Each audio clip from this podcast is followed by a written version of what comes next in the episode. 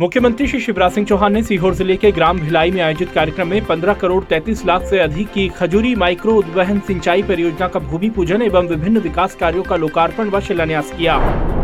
कार्यक्रम में सीएम श्री चौहान ने कहा कि आज मुझे खुशी है कि 15 करोड़ 33 लाख चौरासी हज़ार की लागत से पाइपलाइन बिछाकर खजूरी के खेतों में भी पानी ले जा रहे हैं। हम नर्मदा जी का पानी गाँव गाँव में ले जा रहे हैं। इस इलाके में जितने गाँव हैं, उन गाँवों के खेतों में पानी पहुंचाकर ही चैन की सांस लेंगे।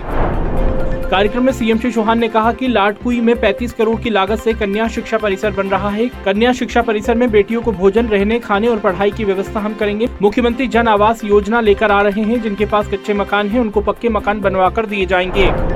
मुख्यमंत्री श्री शिवराज सिंह चौहान ने आज सीहोर ज़िले के चीपानेर में 130 करोड़ के विभिन्न विकास कार्यों का भूमि पूजन और लोकार्पण कर क्षेत्रवासियों को विभिन्न सौगातें दी।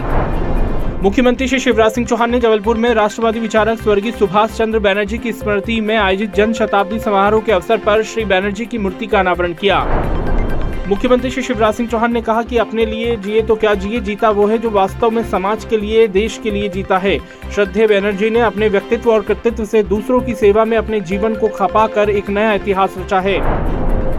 मुख्यमंत्री श्री शिवराज सिंह चौहान ने आज भोपाल के रेतघाट चौराहे पर भारत के पूर्व राष्ट्रपति स्वर्गीय डॉक्टर शंकर दयाल शर्मा जी की जयंती पर उनके चित्र पर माल्यार्पण कर नमन किया। आज विश्व फोटोग्राफी दिवस पर मुख्यमंत्री श्री शिवराज सिंह चौहान ने इस कार्य से जुड़े सभी साथियों को बधाई दी। मुख्यमंत्री जी ने फोटोग्राफर्स के साथ छाया चित्र खिंचवाए और स्वयं भी फोटोग्राफर्स के चित्र कैमरे से क्लिक किए।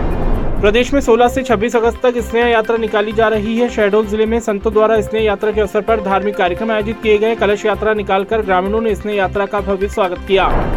स्नेह यात्रा का उमरिया ज़िले में भव्य स्वागत किया गया। नागरिकों ने संतों का सम्मान कर आशीर्वाद प्राप्त किया।